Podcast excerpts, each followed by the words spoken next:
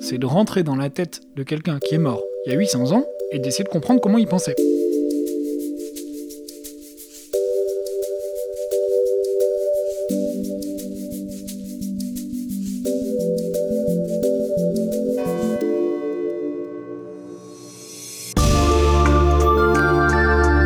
Au cœur de Notre-Dame, une série de podcasts par Passion médiéviste.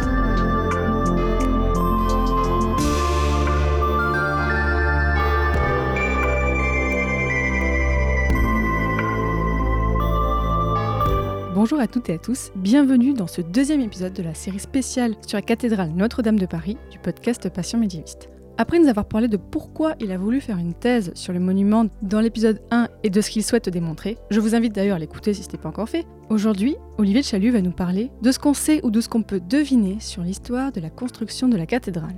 Pour commencer, Olivier Chalut raconte comment est né le projet d'une construction d'une cathédrale sur l'île de la Cité à Paris. Alors le projet d'une cathédrale sur l'île de la Cité, euh, bah, il y en a eu plusieurs certainement, puisque euh, on suppose que la première cathédrale sur le site de Notre-Dame euh, date du peut-être de, de, la fin de l'Antiquité. il y en a probablement eu plusieurs successivement. La cathédrale actuelle est bâtie à partir du début des années 1160. On sait qu'elle a été construite à l'instigation de l'évêque Maurice de Sully.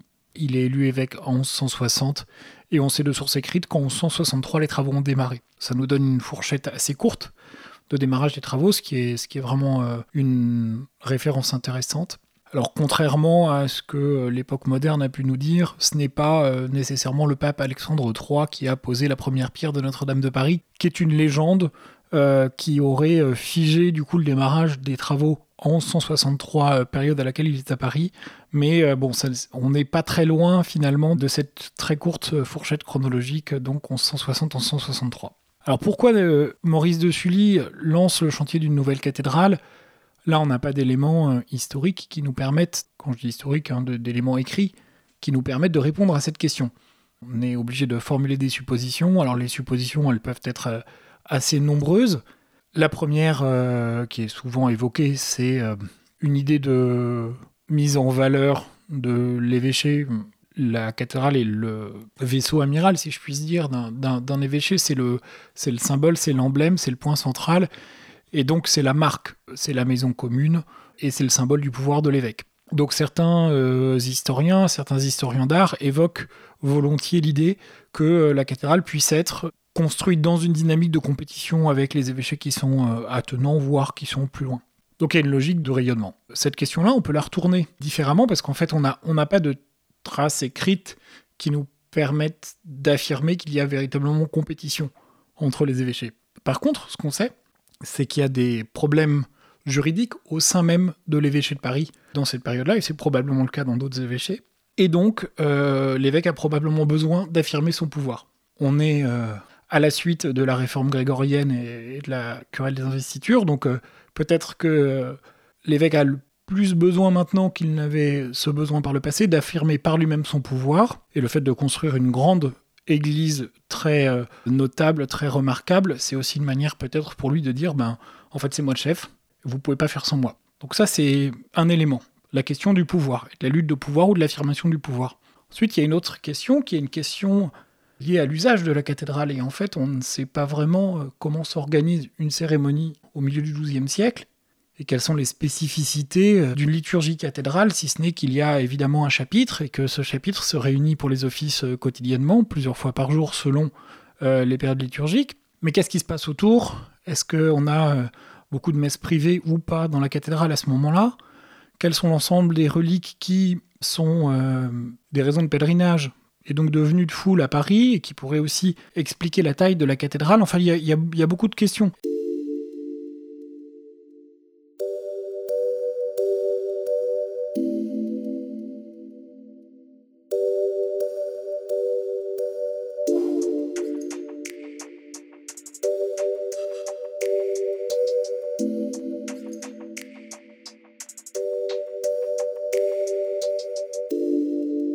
Avant la cathédrale, on n'est pas, euh, entre guillemets, dans la pampa. Euh, on est à Paris, sur l'île de la Cité, qui est quand même un- une zone urbaine qui est défendue par la rivière, et les ponts qui donnent accès à l'île de la Cité sont fortifiés d'un côté par le Petit Châtelet, de l'autre côté par le Grand Châtelet. On est dans une zone qui est fermée, qui est protégée euh, et qui est donc très très dense d'un point de vue urbain. Et l'est de l'île de la Cité est le quartier, euh, je dirais, épiscopal au sens large, au sein duquel on va trouver évidemment le palais de l'évêque, on va trouver ce qu'on appelle le cloître. Alors c'est pas le cloître d'une abbaye où il y a une petite fontaine au milieu et puis une cour carrée où on déambule. Le cloître, c'est la zone urbaine où vivent les chanoines. Les chanoines sont les prêtres qui sont euh, attachés au service liturgique de la cathédrale et qui assistent l'évêque dans le gouvernement de son diocèse. Et donc ils vivent dans, ce cloître qui fait, euh, grosso modo, il couvre la surface qui part euh, de la façade de la cathédrale et qui va jusqu'à la Seine au nord et jusqu'à la Seine à l'est. C'est une grosse surface. Alors un petit peu plus petite à l'époque qu'aujourd'hui parce que la Seine a été canalisée. Mais voilà, il y, a une- grande aire qui correspond au cloître. Ensuite, on va trouver un baptistère, l'église où on baptise les gens. On va trouver évidemment un hôtel-dieu, où on accueille les pauvres, les malades, les pèlerins. Et puis, on va trouver des églises. Alors là, on est confronté à un problème qui est que bah, des églises, il y en a un certain nombre. On ne sait pas à quoi elles servent exactement. On sait notamment de traces, euh, enfin de sources écrites du début du XIIe siècle qu'il y avait deux églises, une qui était dédiée à Sainte-Marie, une autre qui était dédiée à Saint-Étienne. Et euh, des fouilles archéologiques nous ont permis de proposer certaines hypothèses sur leur positionnement. Est-ce que c'était une cathédrale double? Donc deux églises qui se distribuaient euh, l'activité liturgique de la cathédrale Est-ce qu'il y en avait une qui était totalement en ruine et donc le culte était dans une seule? Ça, on ne sait pas.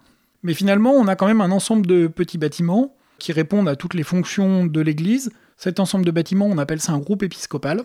Et Maurice de Sully va euh, libérer des terrains, détruire un certain nombre de bâtiments pour construire une église qui, en termes de dimension, est absolument sans comparaison possible avec ce qui a pu précéder. On considère habituellement que la fin du XIIe siècle et tout le XIIIe siècle est l'époque des grandes cathédrales, qu'on appelle les cathédrales gothiques, et que là on a un élan qui est euh, sans proportion avec ce qu'il y avait avant. Oui et non.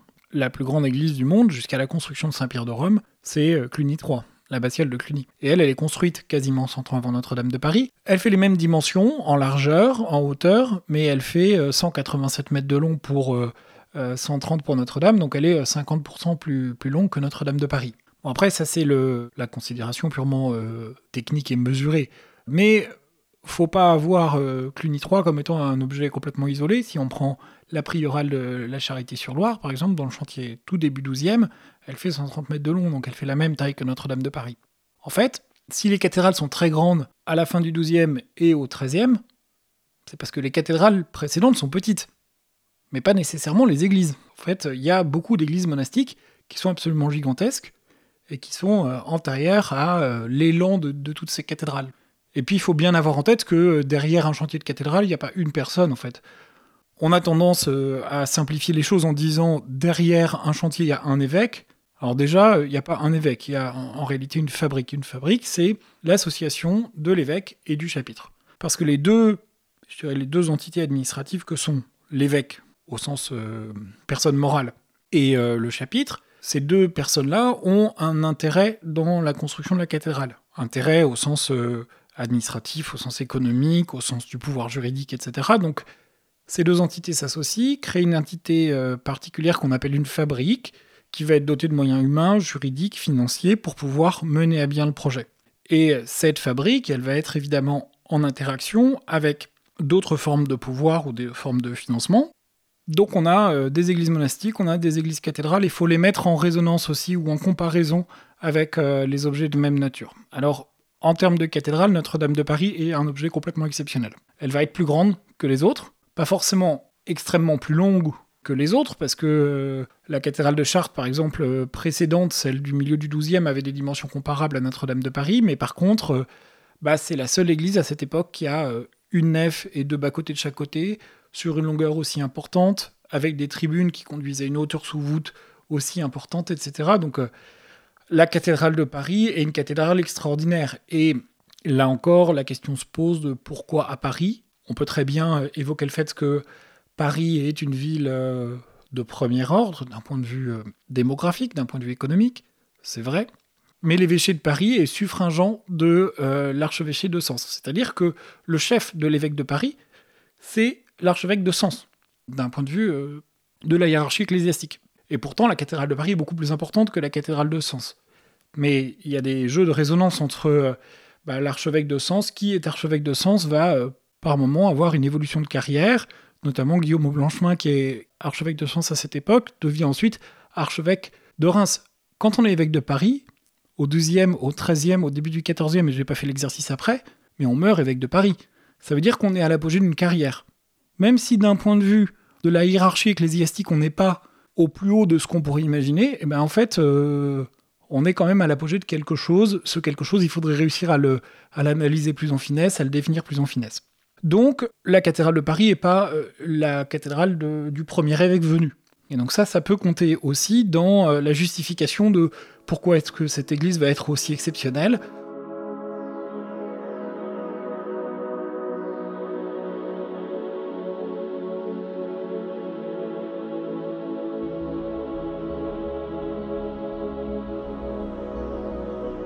Donc le chantier commence en 160 ou en 163, très peu de temps après l'élection de Maurice de Sully. Donc il y a certainement un élan, une volonté très ferme de démarrer quelque chose.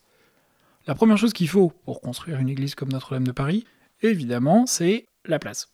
Il faut de la place, il faut démolir des bâtiments. Il faut avoir en tête que on construit pas Notre-Dame de Paris dans un champ. Et ça, ça veut dire que bah, y a des contraintes urbaines en termes d'approvisionnement, en termes d'espace urbain, mais aussi en termes de foncier, de maîtrise foncière.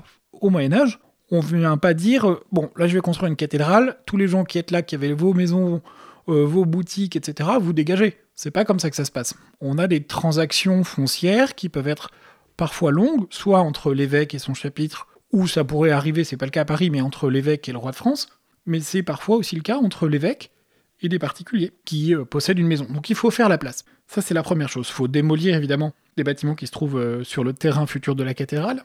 Et puis ensuite, il faut réaliser une opération qui est très délicate, qui est souvent complètement oubliée dans l'historiographie, c'est la réalisation des fondations. C'est oublié pour plusieurs raisons, et la première étant évidemment qu'on ne les voit pas. Mais ça a une importance particulière, parce qu'ensuite, quand on va dater l'édifice, ou quand on va construire le modèle chronologique qui nous permet d'avoir des références, bah faut bien imaginer que quand on pose la première pierre de Notre-Dame de Paris, on n'enlève pas des ronces, et on pose la première pierre d'une colonne. Ce que je veux dire par là, c'est que la colonne, elle date pas de 1160 à 1163, pas nécessairement en fait. Avant, il faut creuser un trou, et ce trou, il est extrêmement euh, euh, ouvrageux.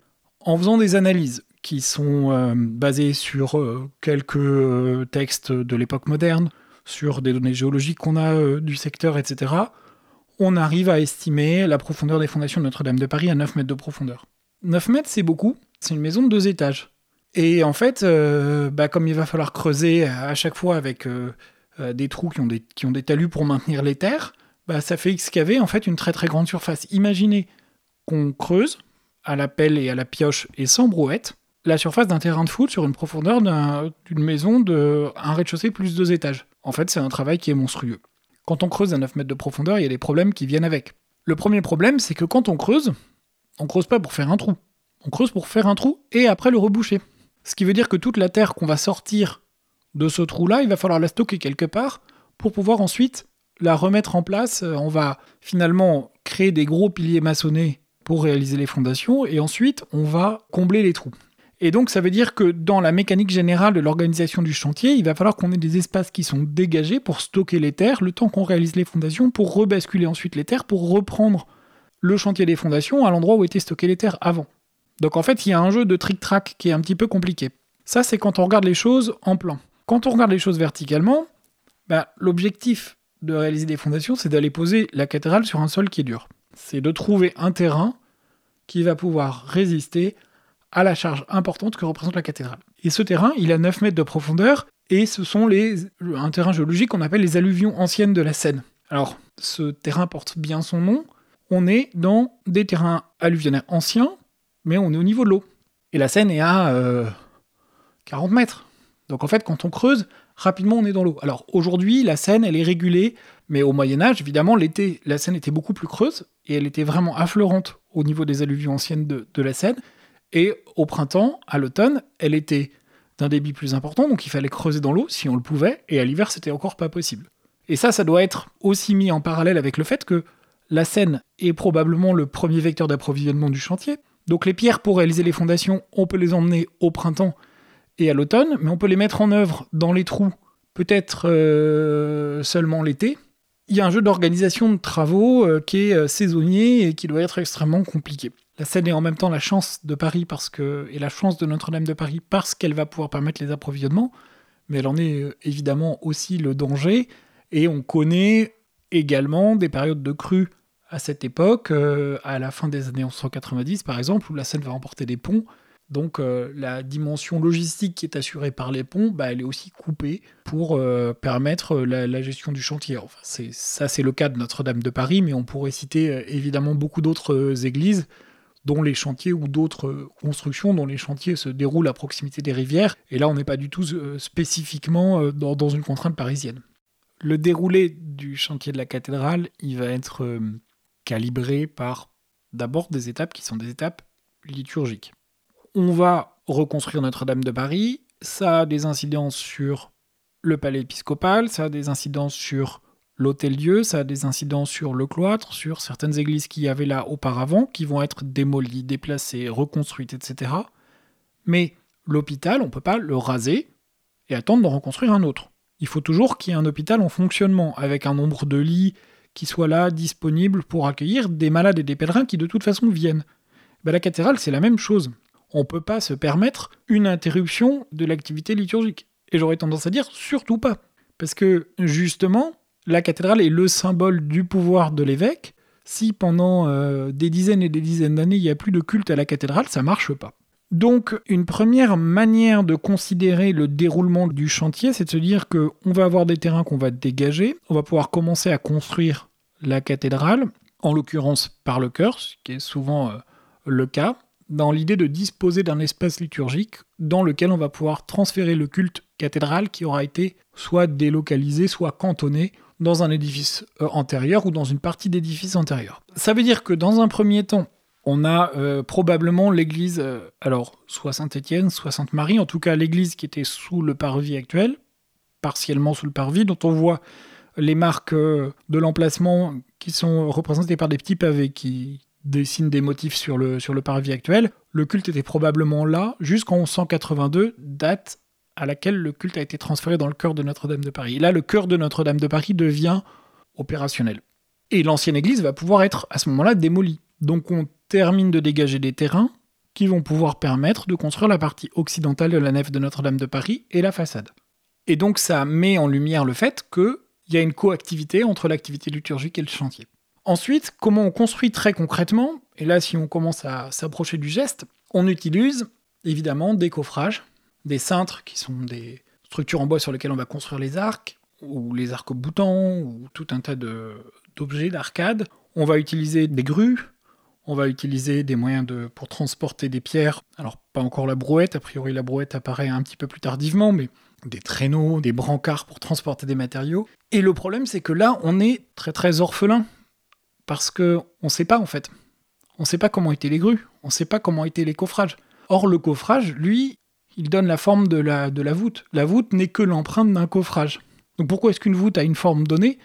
Ben, Elle a une forme donnée parce qu'en fait on construisait un coffrage de cette manière-là, et il est très probable que en fait euh, ce qui est déterminant c'est pas nécessairement la forme qu'on veut donner à la voûte, mais c'est le coffrage qu'on peut fabriquer. Donc il nous manque tout un tas d'éléments pour pouvoir euh, véritablement analyser et modéliser la façon dont le chantier va se, va se dérouler. Les grues, bah, évidemment, sont très très importantes. On ne déplace pas une grue comme ça, ça ne se déplace pas comme une brouette. Et donc, euh, bah, une fois qu'une grue est à un endroit, elle va déterminer la capacité à construire une partie de l'église, et puis ensuite il va falloir peut-être la démonter et l'emmener à un autre endroit.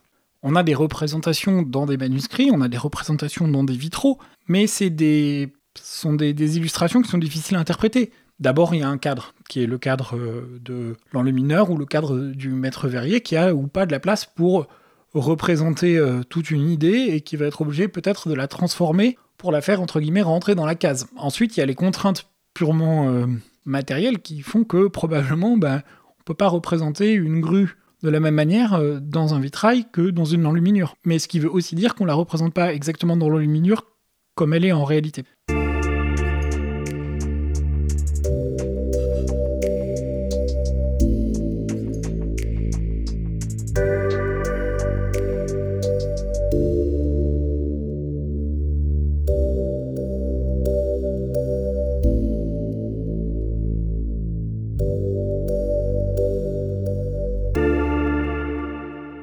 Grandes étapes, euh, maintenant si on se positionne un peu à l'échelle macro de réalisation de, la cathédrale, c'est d'abord la construction du chœur et le fait de rendre le chœur opérationnel. Là on est en 1182, donc euh, ça prend 22 ans à peu près. Ensuite viendra la nef, ensuite viendra la façade, puis vient ensuite euh, la réalisation du transept. Mais si on veut rentrer un tout petit peu plus dans le détail, est-ce que la voûte, elle est construite dans le même temps que les colonnes? Ou est-ce que la voûte du chœur, elle est construite plus tardivement que le chœur et elle est construite en même temps que la nef. Il y a tout un tas de, de, logistique de chantier, des aspects liés à la logistique de chantier qu'on a du mal à, éclairer aujourd'hui. En fait, la seule source d'information qu'on ait, c'est le bâti. Il faut regarder le bâti, regarder le bâti. Il faut vraiment fréquenter euh, ces sources en allant sur le terrain, en regardant et en se laissant euh, convaincre plus par ce qu'on voit que par ce qu'on lit en fait. Le nombre d'ouvriers qu'il y a sur un chantier de cathédrale est compliqué à évaluer. Certains vont parler de quelques dizaines de personnes, d'autres vont parler de milliers de personnes. Je pense qu'on n'a pas beaucoup, beaucoup d'ouvriers sur le chantier. Mais il faut aussi avoir en tête que, au-delà du chantier, il y a des sites industriels qui vont produire une carrière, produit des pierres. Et les pierres, elles sont pré-taillées, pré-dégrossies en carrière. Ça évite de transporter une masse dont on n'a pas besoin. Le coût d'une pierre sur le chantier, ça peut être jusqu'à 20% de matériaux et 80% de transport. Donc si on dégrossit, si on taille la pierre directement en carrière, bah, on va transporter que ce dont on a besoin. On fait des économies euh, qui sont substantielles. Et puis après, ça évite d'avoir à gérer plein de petits baraquements de chantier au milieu du chantier et de générer des déchets qu'il faut ensuite évacuer. Donc il y a beaucoup d'avantages à faire produire des matériaux ou à préparer des matériaux à l'extérieur du chantier. C'est vrai pour la pierre, c'est vrai évidemment pour tout un tas de pièces de métal, c'est vrai pour les vitraux, c'est vrai pour plein de choses. Donc euh, il y a le site de production avec peut-être quelques dizaines de personnes puis il y a d'autres personnes qui gravitent autour. Et ça, ça peut évidemment varier en fonction euh, des saisons, en fonction euh, des phases de travaux, en fonction de tout un tas de contraintes. Si on n'a qu'une seule grue pour lever des pierres, bah évidemment, c'est plus compliqué que si on travaille de plein pied et que là, on peut faire travailler beaucoup de gens en parallèle. À partir du XIVe siècle, on a des comptes de travaux qu'on peut exploiter. Et à ce moment-là, on sait d'abord qu'on paye tel matériau avant tel autre, et donc on va les utiliser probablement avant tel autre. Donc ça nous permet de savoir euh, relativement quand est-ce qu'on va poser la charpente par rapport euh, aux pierres de maçonnerie ou euh, à l'achat de, des vitraux ou ce genre de choses et de récupérer des indices chronologiques ou des comparaisons chronologiques. Et puis évidemment, bah, dans ces comptes de travaux, par moment, on a des effectifs qu'on peut estimer parce qu'on sait combien de personnes sont payées par moment.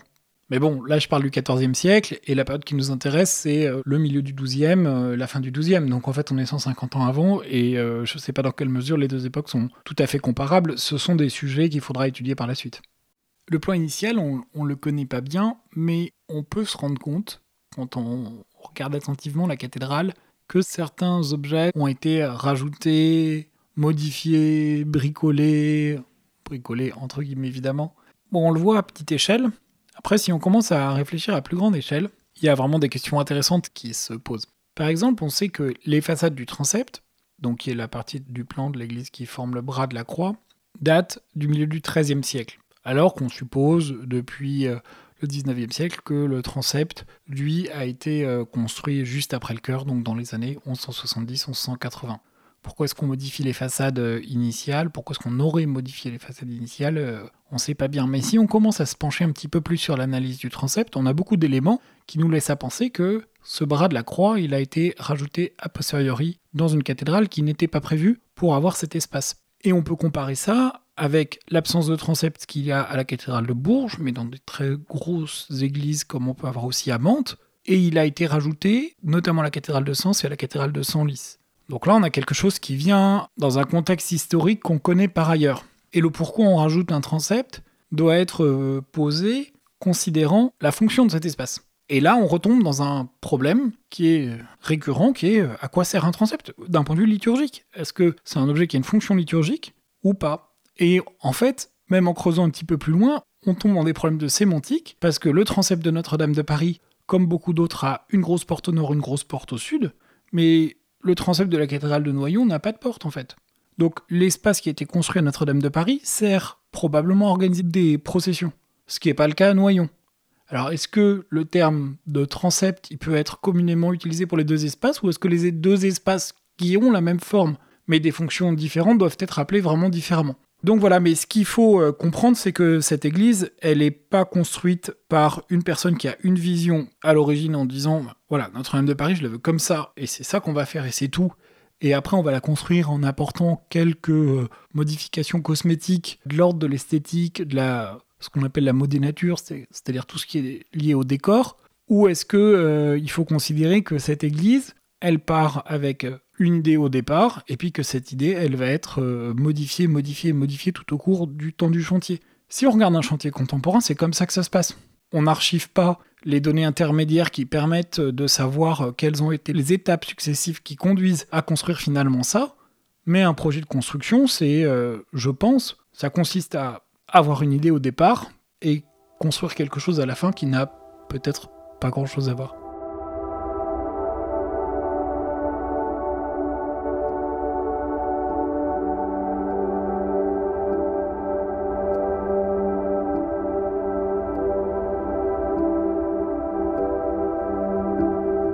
Quand j'ai débuté ma thèse, mon directeur de thèse m'a dit Vous pouvez bien étudier ce que vous voulez, mais si vous oubliez l'homme, vous n'avez rien compris. Et quand on a des noms de personnes euh, du Moyen-Âge en général, on ne sait pas forcément. Euh, soit, soit on a des ecclésiastiques ou des grands noms de la bourgeoisie qui nous permettent d'avoir des repères et on sait à peu près qui sont ces gens et ils interagissent très ponctuellement avec euh, la réalisation d'un d'un chantier où on sait qu'ils sont appliqués dans ce chantier-là, et on n'a pas de détails de ce qu'ils font au quotidien.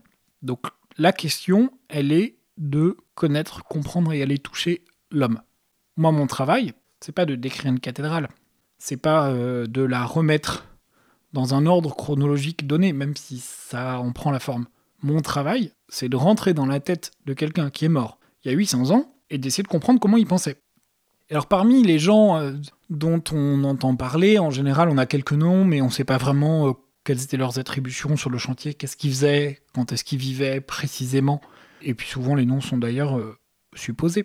Et puis de temps en temps on a des personnages qui sortent du lot et qui sont des personnages qui normalement ne devraient même pas être dans les traces écrites liées à la cathédrale. Je pense à un événement qui s'est passé en 1218. Alors pour comprendre cet événement de 1218 et pourquoi il m'intéresse, faut d'abord savoir qu'en 1182, le cœur de la cathédrale est consacré. Et on se dit en 1182, si le cœur est consacré, c'est qu'il est terminé.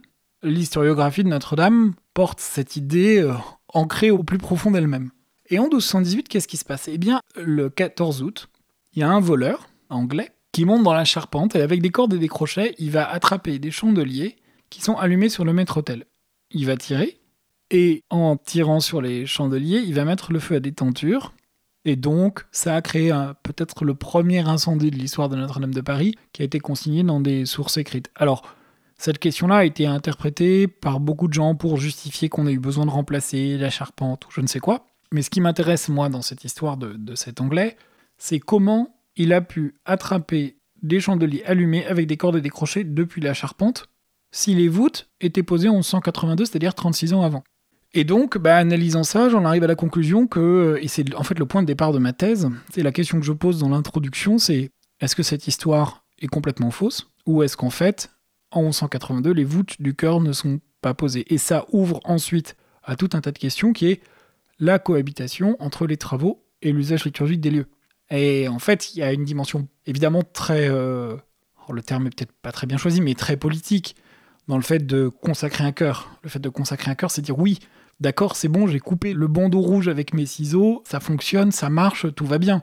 En fait, euh, tout n'est pas terminé, mais en tout cas, l'espace commence à être euh, utilisé et le chantier peut être considéré comme étant euh, déjà très avancé et en partie un succès. Donc moi j'ai beaucoup d'affection pour ce, pour ce voleur anglais, parce qu'en fait c'est de tout ce que j'ai pu observer du bâti, c'est une des rares petites sources écrites qui me permettent de corroborer mes observations.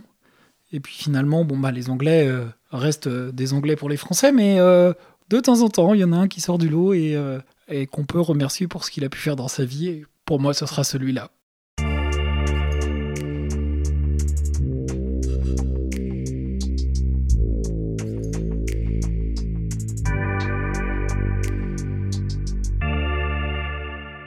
Quand est-ce que la cathédrale est achevée, en tout cas au Moyen Âge? Quand est-ce que la cathédrale est achevée En tout cas, au Moyen Âge, c'est une très bonne question parce que la consécration de, de la cathédrale qui, je dirais, donne son, son inauguration liturgique pleine et entière, c'est 1864. Il y a quelque chose qui s'étale vraiment, et donc la, la notion de quand est-ce qu'elle se termine au Moyen Âge, la formulation est, est judicieuse. Alors, qu'est-ce que c'est qu'une cathédrale en fait? C'est peut-être là qu'est la question, parce que quand est-ce qu'on a fini de construire une cathédrale? C'est quoi l'objectif d'une cathédrale? Ça sert à quoi une cathédrale en fait? Il y a toujours eu des travaux euh, sur ce site, depuis les origines, alors avec des phases de travaux qui sont plus ou moins importantes, selon les époques. Il y a évidemment euh, la restauration qui s'engage actuellement. Il y a eu la restauration du 19e siècle, mais on pourra en évoquer d'autres. Elle est d'abord terminée dans un premier temps en 1182, à partir du moment où elle est opérationnelle. Je dirais qu'elle est ensuite terminée en 1200, plutôt peut-être en 1230, quand la façade est quasiment euh, terminée d'être achevée. La façade est fonctionnelle et on a des cloches qui peuvent sonner, etc., et participer à l'activité liturgique. Elle est également terminée, et surtout euh, peut-être au début du XIVe siècle, lorsque les façades du transept sont terminées, lorsque les chapelles latérales sont installées. Et c'est là qu'en tout cas la construction du bâti lui-même euh, est achevé. Mais on peut pas faire une distinction entre le bâti et ce qui se passe à l'intérieur et ce à quoi ça sert. Et finalement, les, sujets qui conditionnent ou qui définissent ce qu'est une cathédrale au XIIe siècle sont peut-être pas les mêmes que ceux qui définissent une cathédrale au début du XIVe siècle. Donc là, la question est encore d'autant plus complexe.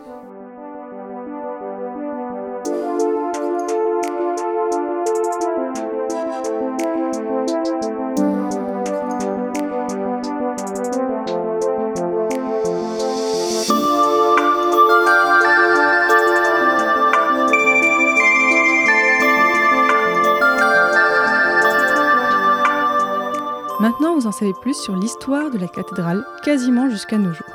Dans le prochain épisode de cette série spéciale, nous allons entrer dans Notre-Dame de Paris avec des personnes qui ont travaillé entre ces murs. Merci à Clément Nouguier pour le générique de cette série, merci à Dean pour l'illustration, et merci aux personnes qui soutiennent Passion médiéviste sur Tipeee qui ont permis le financement de cette série.